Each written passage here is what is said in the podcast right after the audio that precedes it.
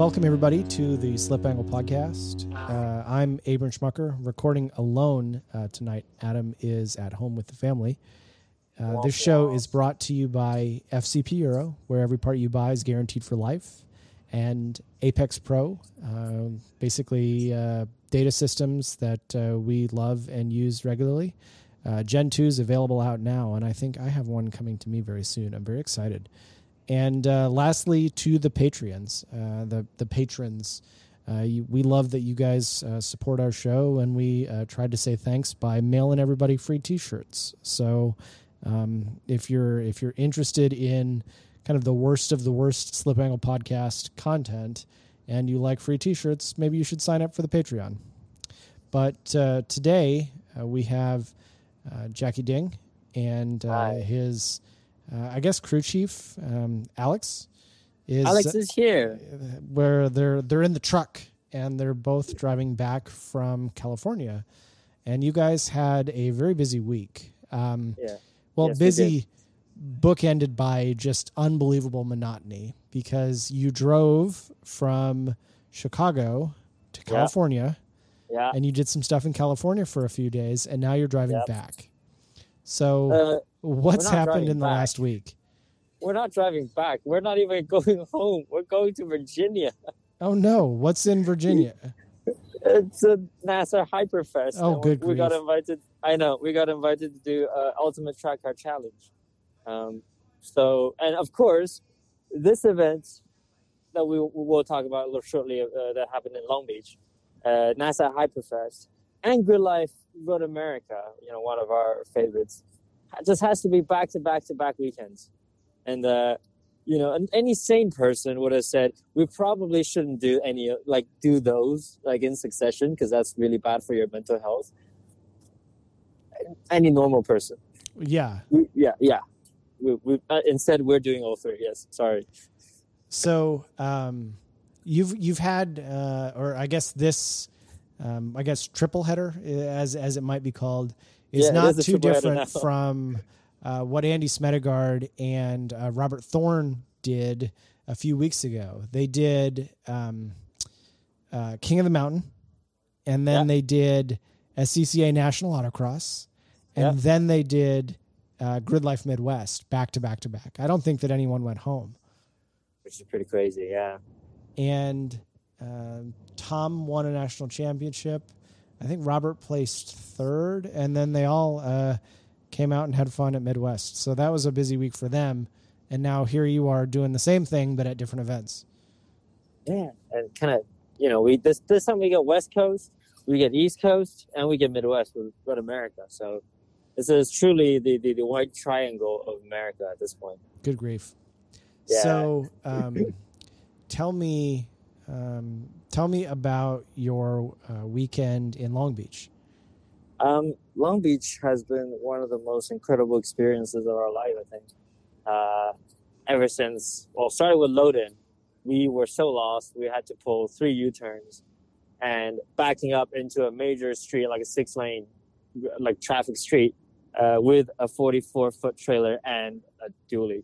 Because we went down the wrong alleyway and realized that the track literally is a piece of the road that got blocked off. So You you, literally could not go. Yeah, and then the streets on the either side is so tiny we couldn't fit it through, so we had to back it up into the, you know, blocking off six lane of road. Sorry, everybody, and then we pissed off a lot of good people of Long Beach. I'll say that much. So uh, eventually you get parked. Then what? Yes, we get into the convention center. That's where we have a paddock with Global Time Attack this time, which I thought was amazing because next to us was all the manufacturers who brought their uh, toys out.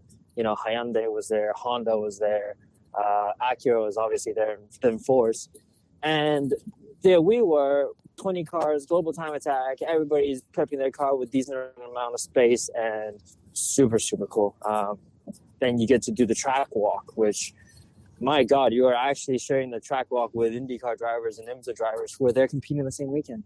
That's cool. Um, that is awesome because we were looking at the corner, we we're thinking, oh, this curb is kind of big, kind of like kind of crazy. And then Takuma Sato walks up next to us and start looking at the same corner, examining the same curb, That's and neat. then you just, and then you just realize, oh crap, it's Takuma Sato. Like, should I say hi? Should I should I, should I do anything? Now, You know. was was there any particular driver that you were kind of starstruck by, or like you you just had a had to Sorry, t- you cut tell yourself? Uh, was there any driver that uh, you were particularly excited to to see?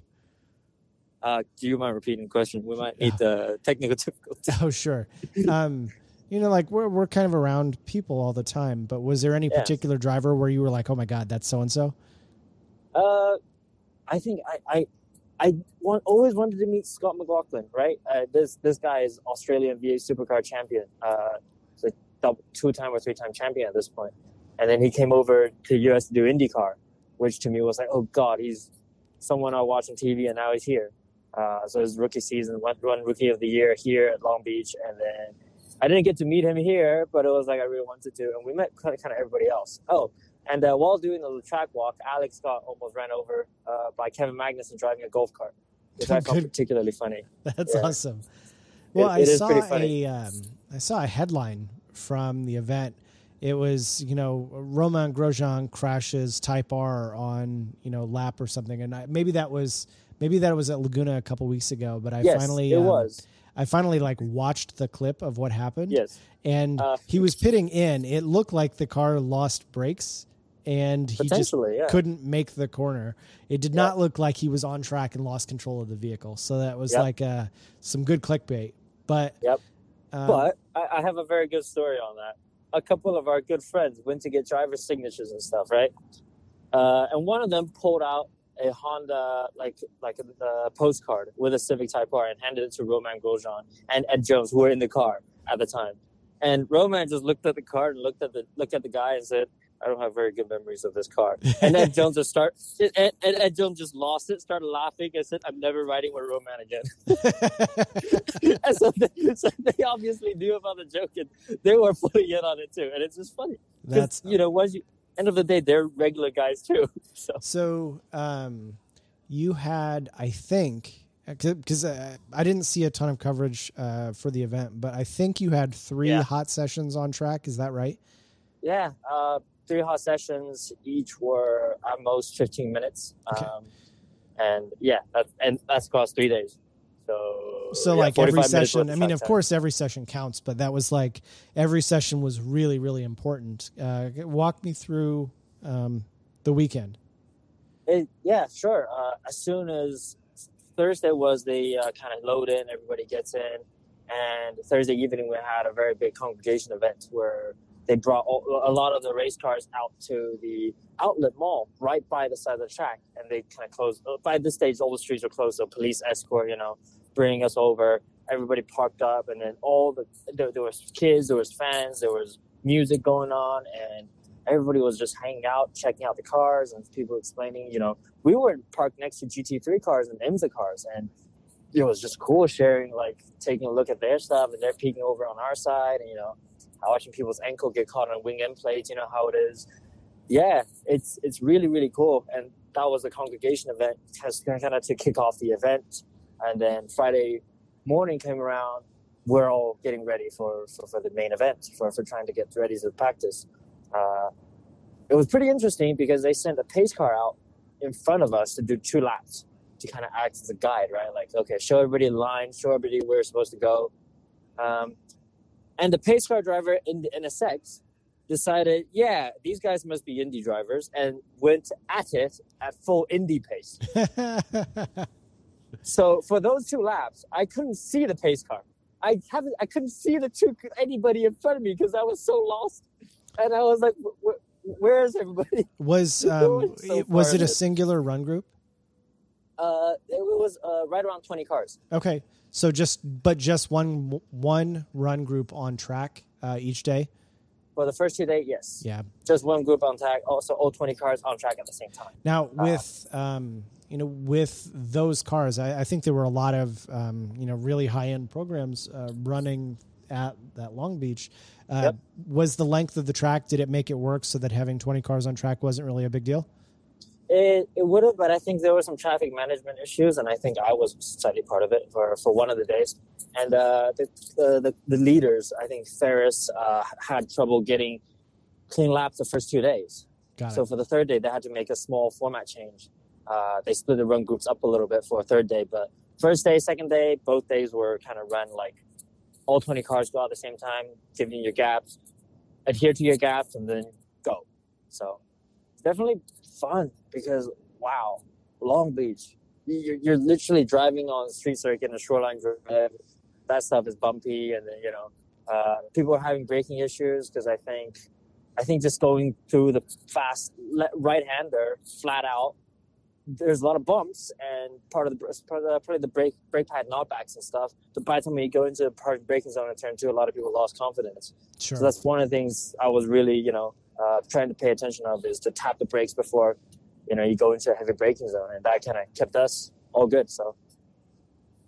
But uh, if I remember your Instagram story, uh, there was you had some some trouble with your your transponder or timing or something like that. What uh, what was what was the situation?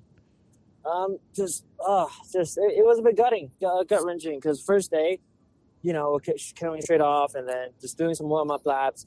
You know, feeling it, feeling the track out well on used tires, so put, trying to put down a banker. And then first lap was a 31, uh, trying to chase down Jason Manet, who's an awesome super driver. Uh, really, really neat guy, cool guy. And you know, just trying to stay behind him. You know, he's kind of my my leader. I'm following a little bit, trying to learn the lines and stuff, and then clicked out of 31, and then got that got it down to a 29.67. So I was pretty pleased with that. I thought, okay, you know, that that puts us in the right ballpark. I come back, sorry, no time. Well, that's that's screwed because we only get three sessions, and my session one, I get no time. You know, that's uh, put us on the back foot. Uh, did uh, yeah. uh, did you learn what the issue was? Um, you know, from what I was explained to, you, right? They say GTA, Global Time Attack, or ICCA Pro in this case, they weren't the ones responsible for putting down a timing beam in this event because that's IndyCar. IndyCar is the main event; they do it, right? Sure. And so for Formula cars, they put them super, super low because the car is super low, right? Sure. And for most of our event, you can put it on a tow hook, you can put it slightly higher, and it's okay. So it turns out putting where my usual location is, we're putting it on the tow hook, is actually maybe a little too high. So it triggered on my warm up lap, but it didn't trigger the like the lap counter when I was going full speed, blowing by the uh, timing beam on the uh, actual time lapse. That's uh, that's peculiar. Given my understanding yeah. of the timing loops, I think that's peculiar. But yeah, uh, just part yeah, of the reason that I ask is because uh, uh, I got or, or Grid Life got skewered. Um, by uh, a prominent YouTuber about how he handled a, a timing and transponder incident. Um, okay. And the scenario uh, at Midwest was similar. Um, a key difference was a driver was able to provide data from an AIM Solo, and uh, that time was counted because the transponder was um, was uh, malfunctioning, I suppose. So it had battery life. It was was showing and should have recorded clicks uh, across the uh, the timing beacon, uh, but didn't. And uh, I I conferred with Renee about how I wanted to handle it, and because this driver could prove with the solo that they had recorded said time, uh, they were able to on their last session were able to have that time be official because it was it was a grid life rented transponder that didn't work and so mm. i i allowed that and there was another driver that was displaced and they were very unhappy oh, I trust me, I, I I've seen enough of the uh, the ensued storm, shall shall we say, right, the fallout Um, just you know, just I think. Let me, re, you know, repeat kind of my position on this one, right? Uh, in this scenario, in our scenario for Long Beach, right? Global Time Attack ended up disallowing my time because they said, well, your transponder shows a 148. Uh, the next couple of time lapse was not recorded. So we cannot give you that time. However, we will honor your 129 data lap and place you in grid in that position. Yeah. So um, I, I, think that that's generally a, a pretty fair compromise. Uh, it just so happened that yep. in our scenario, um, the fast lap was recorded on the last session. And so, you know, it's, yeah, I, it, would have been it would have been a yeah. crummy situation all around. And I think the challenge was, you know, if you know if it was uh, in this case a grid life transponder that had failed, to tell a Mhm. driver that well that's their problem not not grid life's problem that's to me that felt unfair and so i was just like well someone's going to be unhappy in this situation but the best we can do is kind of be fair to as many people as possible so uh, i'm excited that you basically got regridded at least to Yeah. make an opportunity for session two but session sure. two didn't go your way Of course. Uh, I think in in that previous situation, right? Like you you couldn't handle it either way, and either way, someone would be mad. So I think let's just leave it at that. And then in session two, you know, suddenly transponder we've remounted much lower, and that's working now. Except the car started having issues. So. Uh, you know, uh, one of the issues we've been having kind of slightly all year was part of the charge pipe uh, system, uh, which, you know, on a higher boost car, I think a lot of people have had issues. Ended up being just a coupler adapter that is slightly too short with a bead roll that isn't quite uh, enough. So under high boost, under high temps, it would start blowing out. Um, so for day two, obviously, I was kind of pretty keen, trying to put down a hot one. So I put the car into our max kill, overkill map, uh, and try to go for it. On data, on compared to my 29 second lap from the previous day, we were up 2.2 seconds by turn eight, whereas like the uh, very tight right hander going into the back straight right before the Formula D section.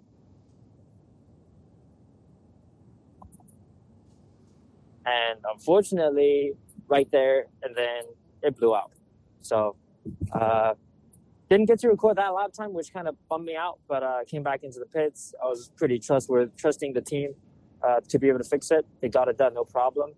And on my next attempt lap, even on a lower boost map, it still blew out uh, after the heat and the stress had gone in. So, uh, in a, being 13 minutes, you don't really get a second chance. So, no, we, had, we kind of had, had to just call it for uh, day two.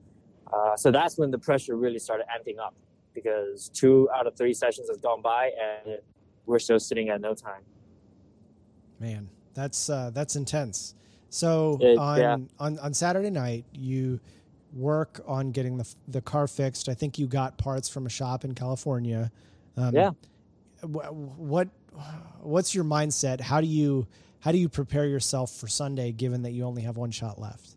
It, it was tricky because uh, first off, you know, we had to try to fix the car. So what the first thing we do is go right at, right to our sponsor and good friends at Evasive Motorsport.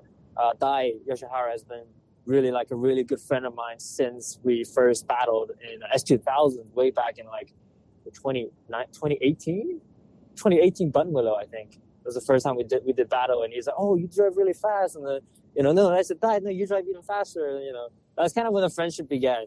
And that kind of led to now Alex is laughing, I know. But Evasive has been a really good sponsor too, and uh, they've been helping out. And they took a look at the pipe and said, "Hey, uh, we have extra. We can we can make you some at our shop."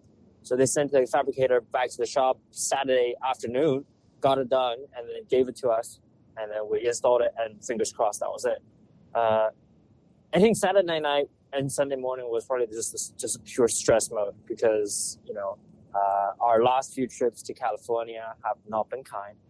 Uh, every single time that we go, there's always some niggling problem. Yeah, it's like the California yeah. curse, like the the, the guys Yeah. at Pro Awesome have. Exactly. Like everybody go to California, and every time we have issues. In 2018, I had two rear wings come off the car. I remember. Yeah, you remember. yeah, well, 2019, 2019 was the first year of the Supra, and you know nobody turned more than three laps because of traction control issues. You know, we figured that out. Then 2020, we were you know very confident going in. Let's do battle, and then our car had issues, and we only ran one lap. Uh, that was a wastegate issue. That to this day, it was a phantom issue. AMS got the car back, took it apart, took the turbo apart, put it back together, and it went away. That's so bizarre. Yeah, so we never figured out why.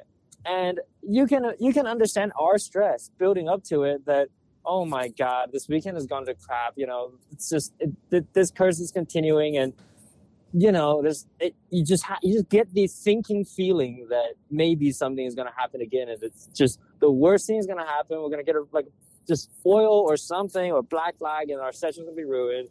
And it's it's it's hard not to get into that negativity cycle, you know. So sure. yeah so but all i could do was try to focus on myself uh, one of the things i found really useful was uh, position advanced, uh, they had some simulation rigs set up uh, right next to us, our, our paddock grid. So what I would always do is right before I jump in the car for going out for actual session, I do like six nine laps in their car, just run the course, get through my motions, find my marks, get in the rhythm, and then warm myself up. You know, I feel like that was really really big to my ability to perform on the spot. So. Uh, again, Sunday Sunday morning comes around. I did that on their simulation rig. They were super helpful. They offer that for free for all the competitors to use. So I kind of took full advantage of it. And Sunday morning just went on the grid. Yeah. So uh, you go out and you start your your hot session on Sunday. What? Um, yep. Uh, how many hot laps did you do? Did you get that? Did you get that magic lap on the first one, or did it take a few attempts? I have to say, like Sunday morning, even in the car, I was I, I never felt that kind of pressure before. It's like five years worth of California curse weighing on the shoulder, right?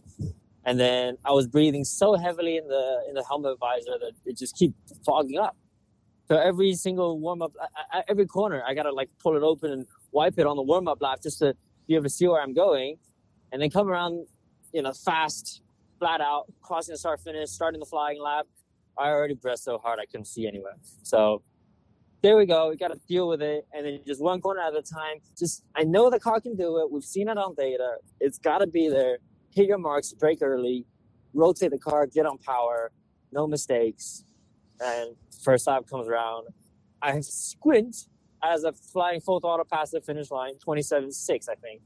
I was like, oh, that's pretty good. But I think I can get more. Uh, because I, right as I was leaving the paddock on the warm up lap, Alex uh, was calling me through the phone. Said, uh, tire pressure is a bit low, and then the uh, track temperature is pretty low. So give it a couple, give it a couple laps. You know, warm it up real nice.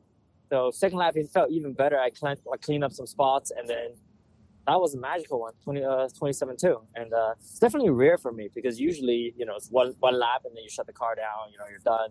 But for this one, uh, specifically for reliability reasons, we ran the car in low boost uh, to try and prevent another couple of blowing out like it did the day before. And because we know the car had it, we just kind of do something, do a 27 and know it should be pretty safe. But yeah, it was kind of worked out in the end. So.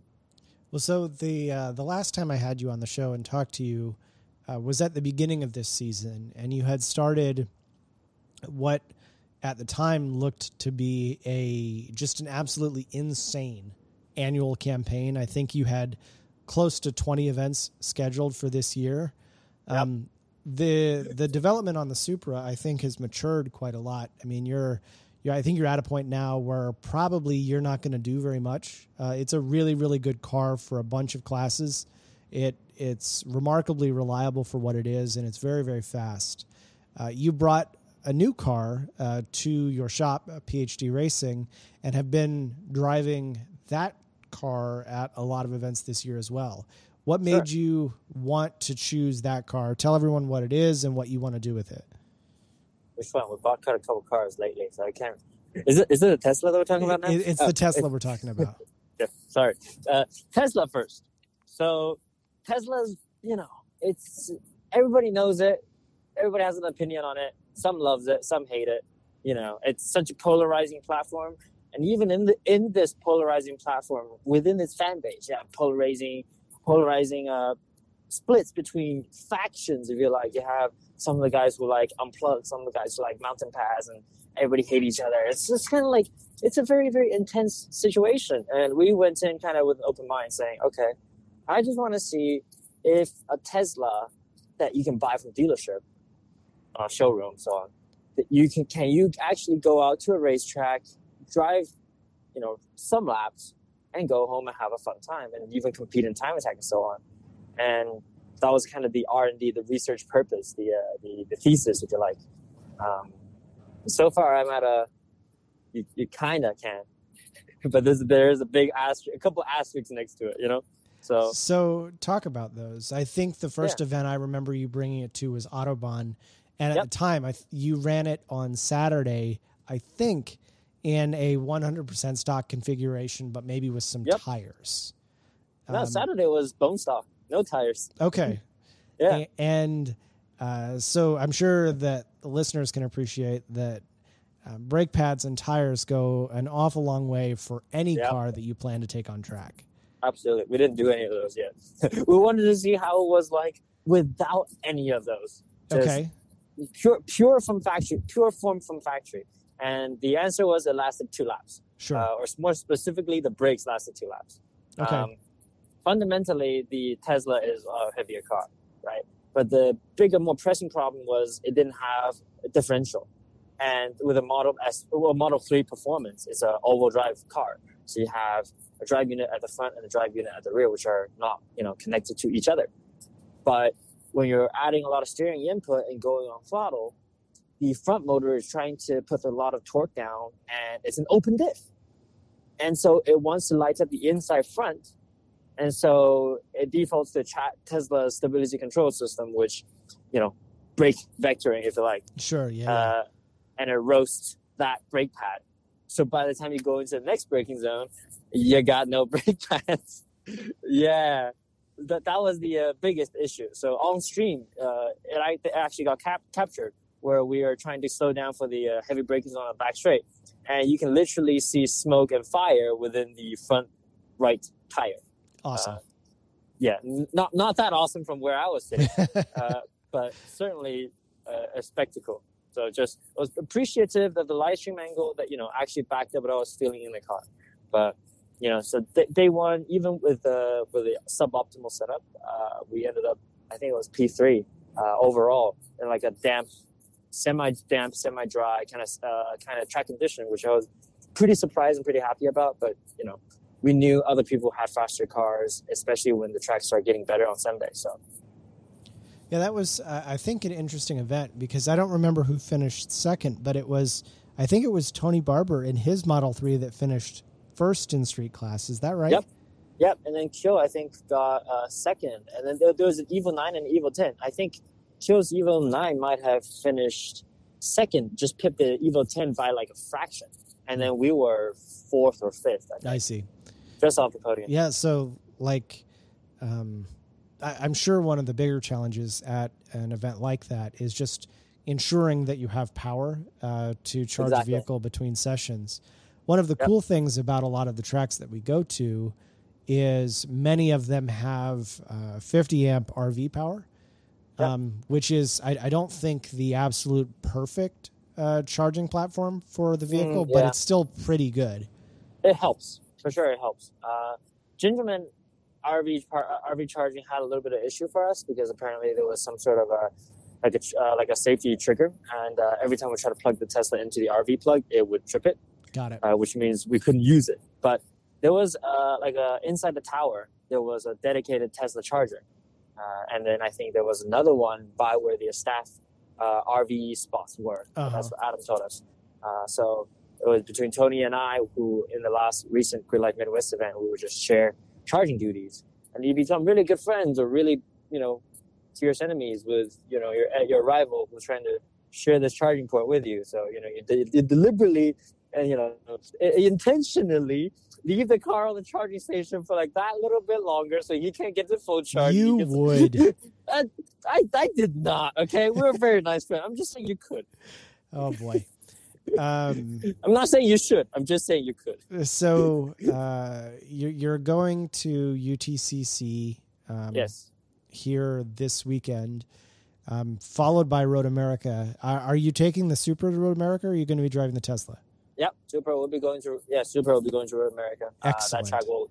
Yeah. Right. Uh, I'm hoping for a big show. I I hope you know uh, Sean Kresbach uh, has got the Evo ready. Uh, that will be a fun one. I'm sure. I hope Dewey finally gets Boogeyman. You know, fin- you know, trained up and temper sorted. Now, Uh, I, I think I remember. I, forgive me if these times are wrong. Uh, he did two years ago. Dewey did a Hmm. 22. Is that right? 22 or 21. Yeah, something like that. Okay.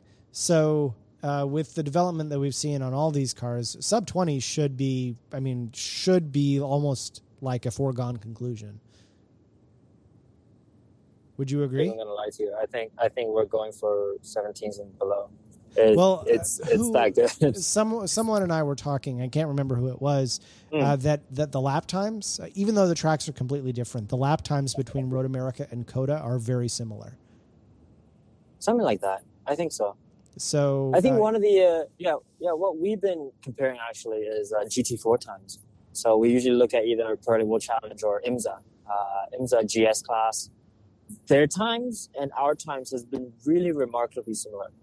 Um, so at COTA, our time would have put us either P1 or P2 on the IMSA GS class grid. Uh, same, very similar with Road, Road Atlanta times. Uh, Long Beach, we were about half a second off Spencer Pumpelly's 718 GT4 uh, overall record in GT4 class, half a second off of it. So that's kind of our benchmark lately. So every time we go to, okay, this track, what's the GT4 record? Let's see if we can get close to it, that's so cool. right? and Uh, it's it's a car that's that's registered and can be driven on the street. Yep. Uh, Sure it, it has been subpoenaed for ice cream before, which I think is amazing. And I You want to love try again? uh, I love that you uh, you kind of took it in stride, and not only that, you went to get ice cream and then you went up Pikes Peak. Yes, we did. I still have I still have that little like a pamphlet they give you for uh, when you go up Pike, Pikes Peak. And that's have it probably a the memory that you'll have like forever. Uh, What a cool event! It was really cool because uh, it was us, it was Ben Thorne with the Civic, and Chris Sullivan, our good photographer with with his S two thousand. I think, uh, I think it was I shot that on Instagram with his Datsun five ten. We're all trying, and he was trying to pass us to get to the front of the row to get uh, to get was rolling shots. And this is all almost all the way to the peak, and I'm in the Tesla looking over, and it was him and his son go rocking the car back and forth up this hill on the opposite lane, trying to pass all, all three like all three race cars, trying to get to the top end with what, what I can only describe as 15 horsepower. Uh, it was amazing, and, and you know we loved it. Yeah, That's such an incredible. experience. So, uh, if the car holds together at Road America and everything kind Mm. of goes according to plan, is that the end of the season, or are there things even after Okay. that that you've got to prepare It, for? it is not the end of the season. For some reason, how it's not the end of the season, I don't know. But uh, we're planning to go to SCCA uh, Time Trial National Tour, Road, Road Atlanta. okay, Uh, and this time we're going to compete in the unlimited class instead of the uh, max one max one class that we competed at uh, the NCM event when there was the actual TT Nationals event. Okay. Uh, this way we can run the full Aero, full Monty, and then throw some really wide 315s and Nankang CR1s on it. okay. And I want to see what we can do. I want to see if we can go even quicker than a 26.5. Yeah. I'd have to imagine you could. Um, now, your car, uh, you you don't really have an aero setup necessarily uh, for like a true unlimited car. Are you going to run what you have, or is there something else in development for for an unlimited campaign? the beauty and the essence of the TA90 program. Uh, that we, you know, TA90 is, has always been a wordplay on time attack and the A90. Uh, but somehow some people just took it as, oh, the Toyota A90, that's the TA90. you know, which, which is cool, which is cool. People refer to their A90s and TA90 these days, and I thought that was just pretty cool. We managed to change Toyota's marketing program to fit our own bill. Nice. Uh, but the, the, the, cool thing about this is it's always been bolt on. It's always been as you can do this too. You, you know, you know, if you need this, you can make your Supra as fast as this one, and it doesn't take that much.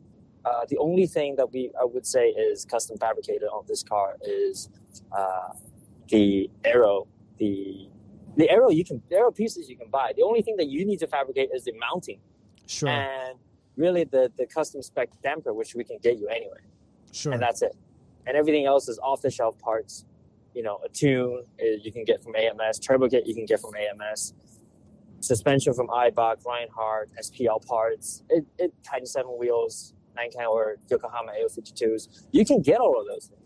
Well, I you think can put together a Supra just as fast. Yeah. it's it's easy to say that um, you know maybe maybe all of this was was part of the plan, but when you started development on Mhm. um, the first Supra, did you um, did you know that the car's performance ceiling was going to be as high as it has been? Um, yeah, yeah. I mean, uh, it's like for for being a the car is very specialized and it's a Yeah. it's a one of a kind build. but you're right that many of the parts are things that you can now just go buy. Um. There aren't very many time attack cars that can do that um, sure. and go that fast.